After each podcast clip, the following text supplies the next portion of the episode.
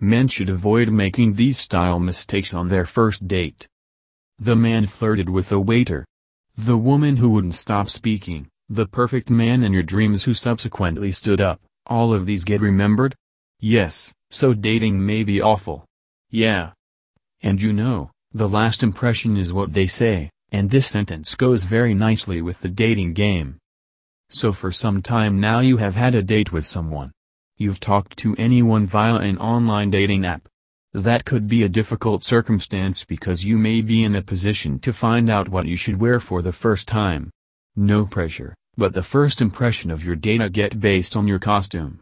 That means you must carefully choose what you wear and put some effort into your clothing.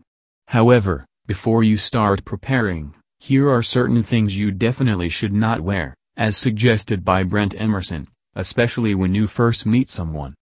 Stop off the clothes of poor fit.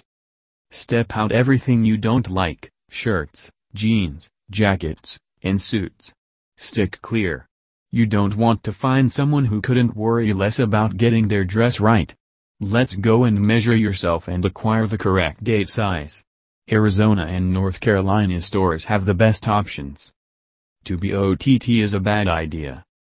The OTT definition is anything on the top that doesn't look handywear. These include bow ties, thunderbolts, silver ties, unusual colors for suits such as pastels. The final thing that you want is if someone doesn't take you on a date seriously because of the attire. T-shirts satin. For the summer year and wet months, Satin shirts are seriously a horrible decision.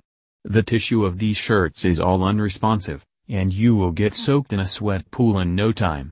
To be on a date, not a big state. Arizona and North Carolina have these options with them. Shoes open toe. Unlike the widespread perception, shoes are one of the first things that anyone notices about you. During the heat, we get how convenient sliders are.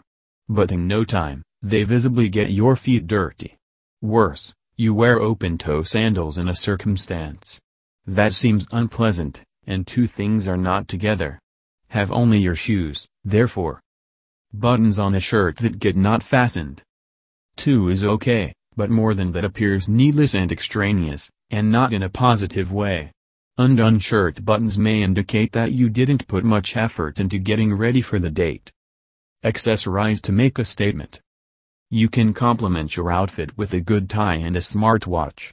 You'll stand out since these are the details that most people overlook while putting together their overall look. Brent Emerson advises us the best. Business appearance. If you dress too professionally, your partner may perceive you as a severe, reclusive person obsessed with his job. Furthermore, it is one of the style blunders that all men make as they grow older.